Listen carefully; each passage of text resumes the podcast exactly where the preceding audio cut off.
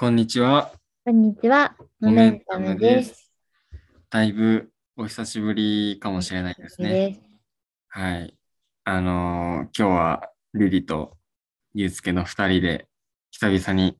モメンタムを取っておりますが、はい、このコンビも久々ですね。確かに、そうだね。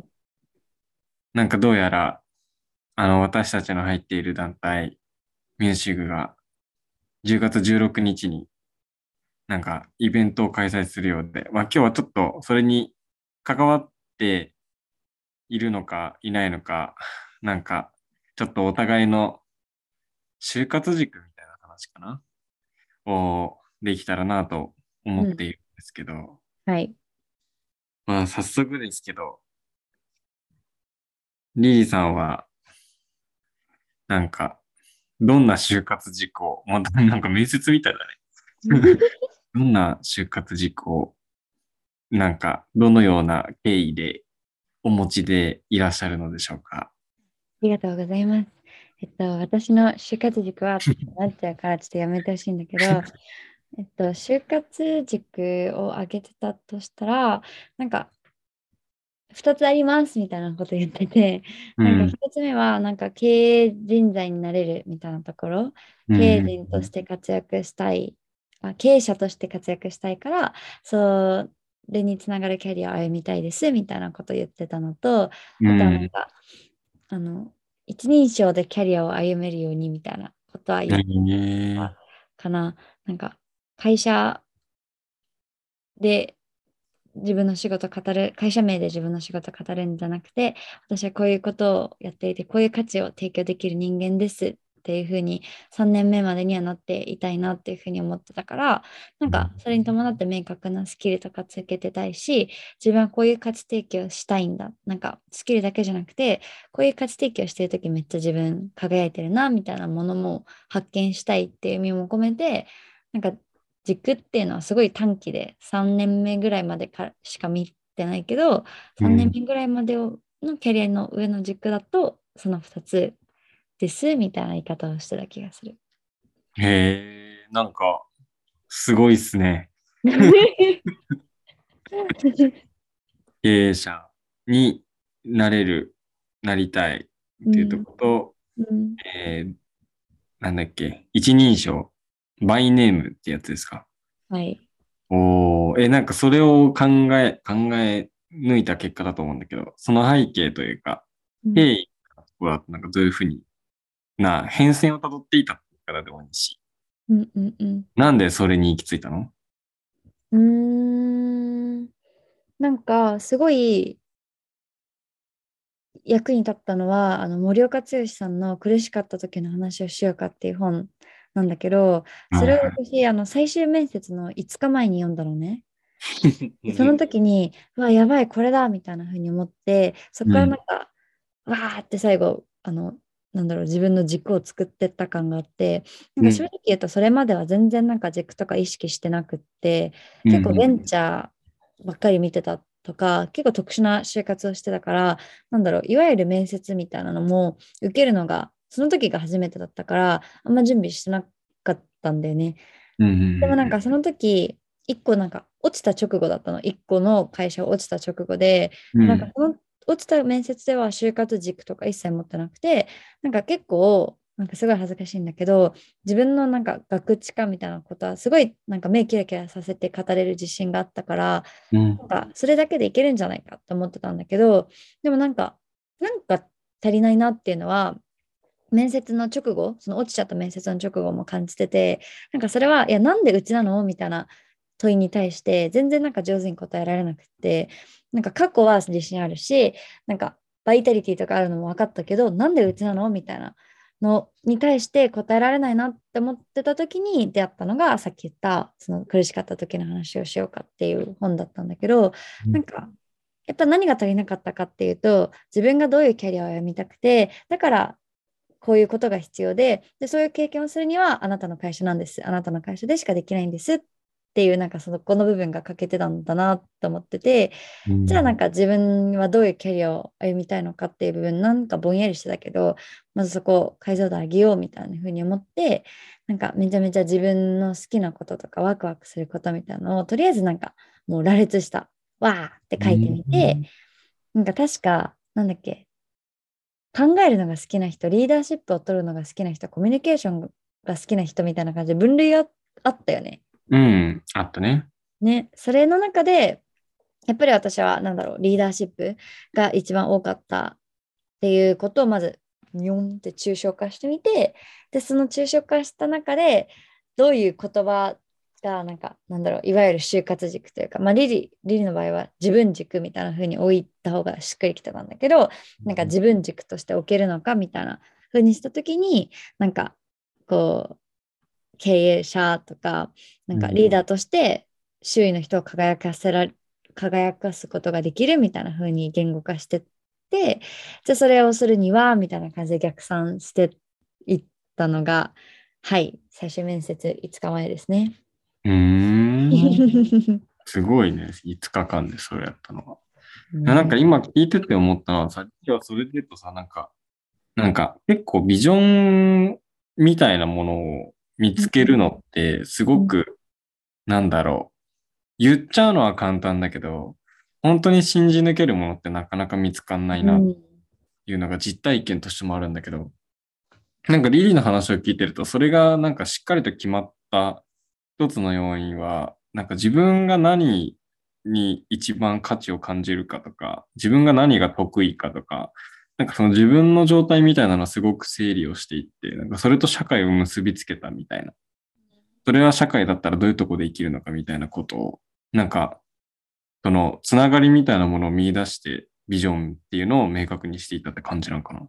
うん、確かに確かに。なんかそのさっきも言った羅列、自分が好きなこととかワクワクすることの羅列から結構全てが始まったなって思ってたから、そこのなんか、まあ、いわゆる自己分析ではないけど、自己理解みたいな部分がなかったら、就活軸は絶対出てこなかったし、なんかあの最終面接もなかったな、なんか良かった方の最終面接もなかったなって思う。けどなんか一方でリリもなんかあなたにビジョンはめちゃめちゃ明確にありますかって聞かれたら多分私はノー、いいえ持ってませんって答えるかなって思ってて、うん。なんとなくなんかぼんやりこうこういうふうにししたいっていうのはあるんだけどでもそもそも私が焦ってたのは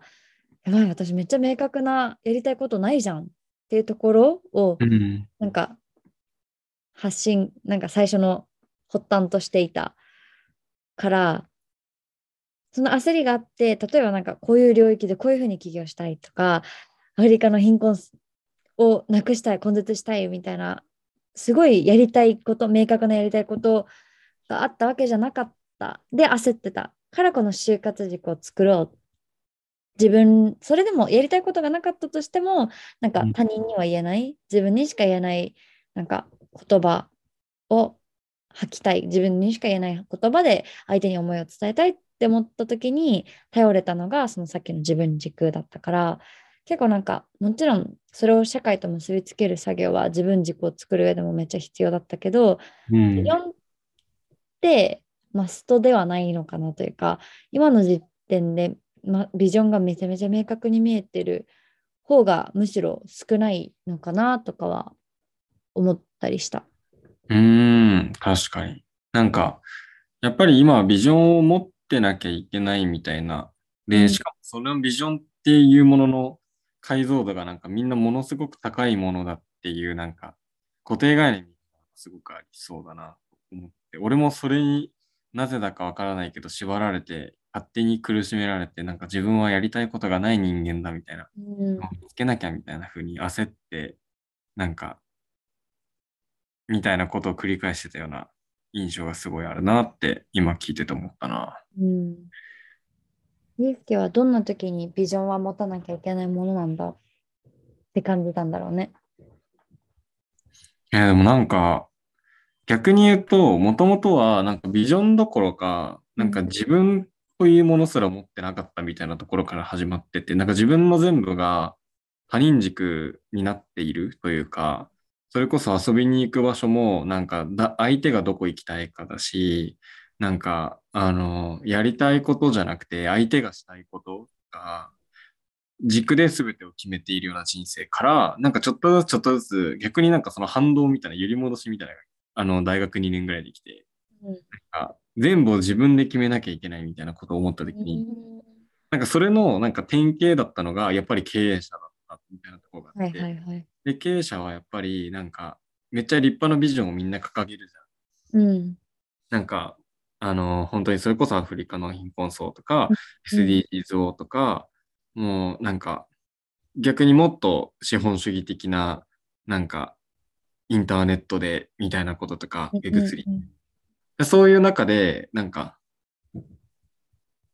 自分の目指してる先は全部そこだと思ってたというか、うんその自分軸の極みにいる人が経営者で、で、経営者は何かしらの、あの、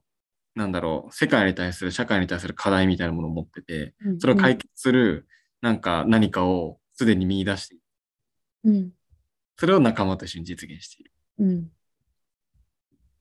ってなって、やっぱり、しかも、やっぱビジョンってなんかすごく抽象的な、〇〇を幸せにしたい。なんか誰かを幸せにしたいです。ことだと、手触り感なさすぎて、どこにも向かえないし。だから、なんか向かう先が自分のエネルギーをぶつける場所が欲しかったし、それが一個貫いてる人って、やっぱりすごくなんか素敵なキャリアを歩んでるような気がしたから、うんそのぐらいの解像度を持っていなきゃいけない。みたいなことはずっと思っていたうんうんうん。かな、大学2年生ぐらいからね。へー。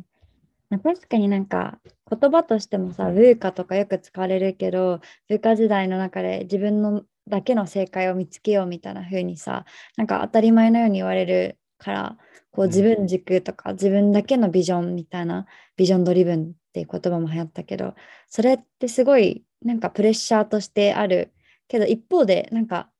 その世界とか風潮とかは変わりつつあるものの、日本の教育とか教育のあり方とか仕組みって全く変わってないから、そんな急激に学生の、なんだろう、中身というか頭が変わるはずもなく、そのなんか非対称性みたいなものはめちゃめちゃ苦しめているよね、学生を。うんそれで言うとリリはさ、そのビジョンはなんかなくてもいいって、俺の中では認めるのすごく大変だったんだけど、うん。認めるのに時間がかかったんだけど、まあ、リリはビジョンがちょっと違うのかな？なんか、あるべき抽象度に収まったみたいな 印象があるけど、うん。でもその強烈なマットみたいな解決策みたいなものがなくてもうん大丈夫だなと思えるようになったのはどんなことだったの？うーん、そうだね。なんかそれは結構本当にいろんな人の話を見たり聞いたりしたことで、なんか別に必ずしも全ての経営者、そして自分らしいキャリアを歩んでキラキラしてる人がすごい明確なワットを持ってるわけじゃないんだっていう気づきが大きかったかなと思ってて、なんか本当にうーん、なんだろう。目の前の課題にたまたま出会って、たまたまそれをやって、世界がちょっと変わりましたっていうエピソードの方がむしろ多いんじゃないかなと思ってて、なんかもともと本当に生まれながらこういう原体験があって、こういうバックグラウンドがあったから、こういう課題に挑戦して、それで解決策を見つけてっていう、なんか社会性がすごい高い課題を解決してる経営者ももちろんいるし、尊敬に値するなって思うんだけど、なんかその自分の中にある世界をちょっとでも変えたいとか影響を与えたいっていう思いだけで結構今は十分なのかな。それで出会うまではちょっと走ってみて、まあ、時々止まりながら走ってみて、で出会った時にそのエネルギーがまだ心の中にあった同じ形でこう世界を変えたいというエネルギーがあったならばやってみればいいんじゃないかなって思えたのが結構大きかったかな。うー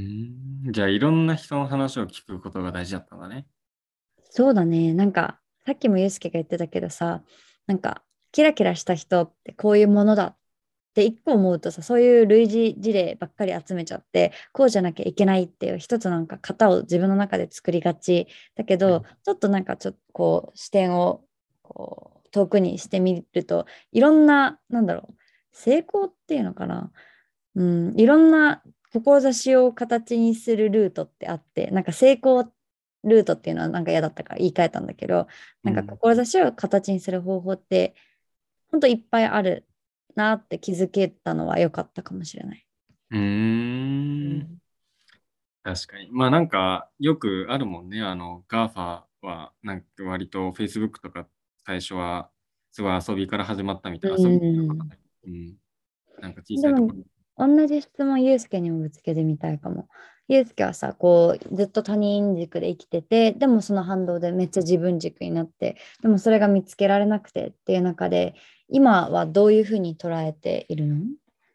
そうだね。なんかそれで言うと、うん。なんか、うーん、そうだな。それビジョンは俺は、あの、なんて言うんだろう。多分リリほど明確にも持ってなくて、それこそ経営者とかすらなくて、で、なんかその辺は、なんか、なんだろうな。えっと、自分の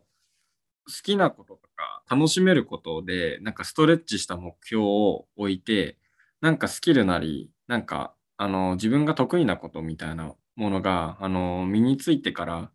で、その時になんか、本当に解決したい課題とか、幸せにしたい誰かがいるんだったら、そのためにその力を使えばいいかな。それまでは力を貯める期間にすればいいのかなって思ってて、でそれを、なんか、ちゃんと認められたのは、なんか、俺はやっぱりその、リリも言ってたけど、いろんな人の事例が一個あったので、うん。もう一つはね、なんかあの、ブランド発奮スタンスっていう言葉うん。が、あの、あった、この二つぐらいかなと思って、何それ何それ？あの、計画的偶発性みたいな風に言うのかな、ブランド発奮。うんうん。ねなんか、あの、キャリア論みたいなことで、なんか近年言われるようになったらしいんはいだけどはいはい。この言葉自体はね、確かリリと一緒に、なんか聞いた講演かなんかでう言って、んうんうん、覚えてるめっちゃ。その時に初めて出会った気がするんだけど、うん、原さんの公演だよね。そうだね、原さん、うんうんもう1年以上前だよね。うんうん。で、その時に言ってたのが、やっぱその、キャリアって今すごい文化時代とかの影響もあって、まあ、見えないからこそ、なんかあの、計画、なんだ、なんだっけな、なんかその、5年ぐらいのスパンかな、よくわかんない、その辺あんま詳しくないから、ちょっと、あの、詳しくは調べてほしいんだけど、なんか、ある程度のこう、余裕を持ちながら、こんな感じで進んでいったらこんなこと起こるんじゃないかな、ぐらいな感じで、その時その時の偶発性に少し身を任せながら、キャリアを築いていくっていう方法があるんじゃない？みたいなことを言っていて、逆にその前はずっとキャリアアンカー論とかってなんか言ってたらしくて、なんか何年までにこれをやって、何年までにはここれをやるってみたいな。あの、とにかく昇格をしてみたいな。そうやってなんかアンカーを打っていくキャリア論みたいなのが主流だったらしいんだけど、今は先が読めないからこそ、その時その時であの身を任せながらキャリアを築いていく。まあ、そんなこ感じだった気がする。うんうんうん。けど、まあ、結構俺もそれに近い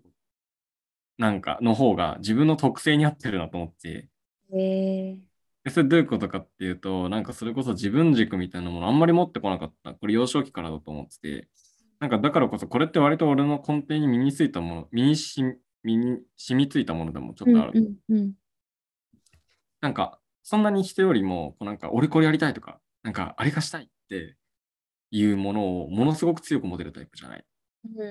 なと思っている。だからこそ、ただなんか自分がこれ楽しいなとか、なんか、あの、これやってる時ぐらいは自分幸せだなみたいな、なんかそういうものは、えっと、ある程度あった。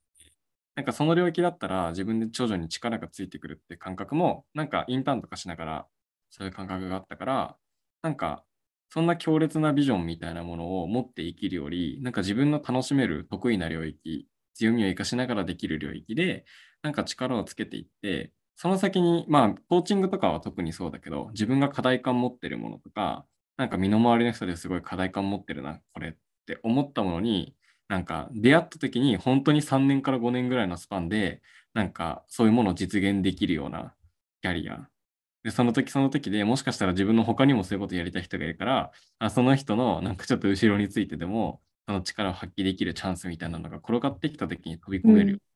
状態を作れてたらいいんじゃないかなっていうのが今の俺の考えへえ、うんうん。って結構思ってる。それで言うと逆に俺はなんかそのリーダーシップタイプってさっきリーが言ってたけど、うん、その考えるタイプだったんでね。で、そうだね。うん、T のやつやね。そうそう。好きなことをたくさんな並べていけばいくほど、うん。多分ね、9割5分ぐらいそれだったんだよすね。ごい。そう。うーん。だったから逆に考えやすかったっちゃ考えやすかったし。まあ確かにそうだね。うん。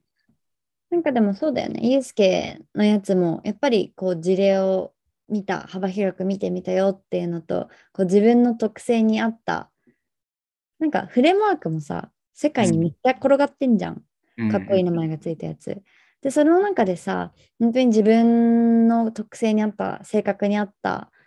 考え方に合ったものを、なんかこう手段というか、なんかわ枠として使って活用しちゃって、それをなんかキャリア、自分のキャリア作りに役立ってるってすごいいいと思うし、なんかそのためにフレームワークって無数に存在してるんだろうなとも思う。うんうんうん。そうだね。うん。なんかそれで言うと、俺とリリンどっちでも言えそうだなってすごい思うのが、うん、まあ、ただ前提として、その自分と向き合うみたいなところは、なんかよく言う自分と向き合う自己分析とか、うん。自分が何が好きかとか、自分の強みは何かみたいなことは、えっと、向き合うことは絶対必要。うん。で、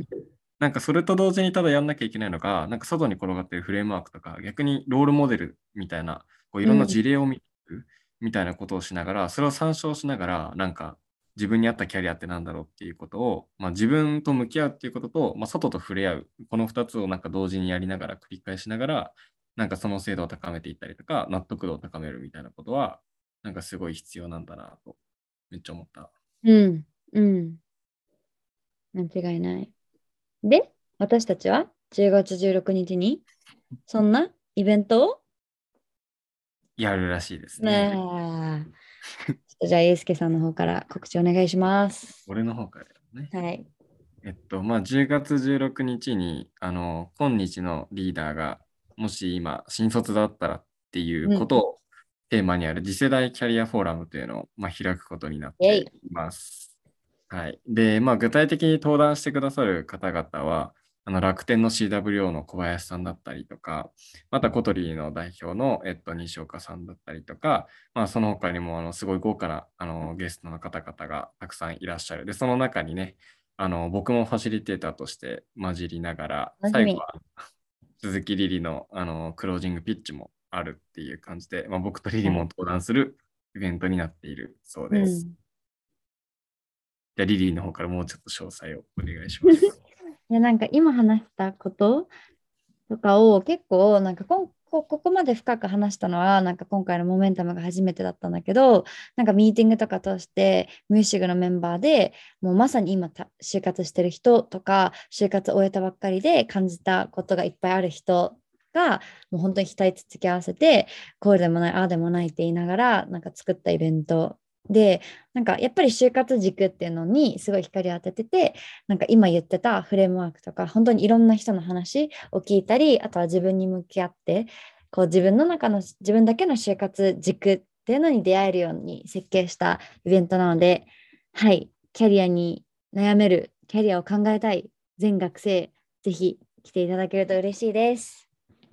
イェイ はい。じゃあ、ゆうすけまとめて。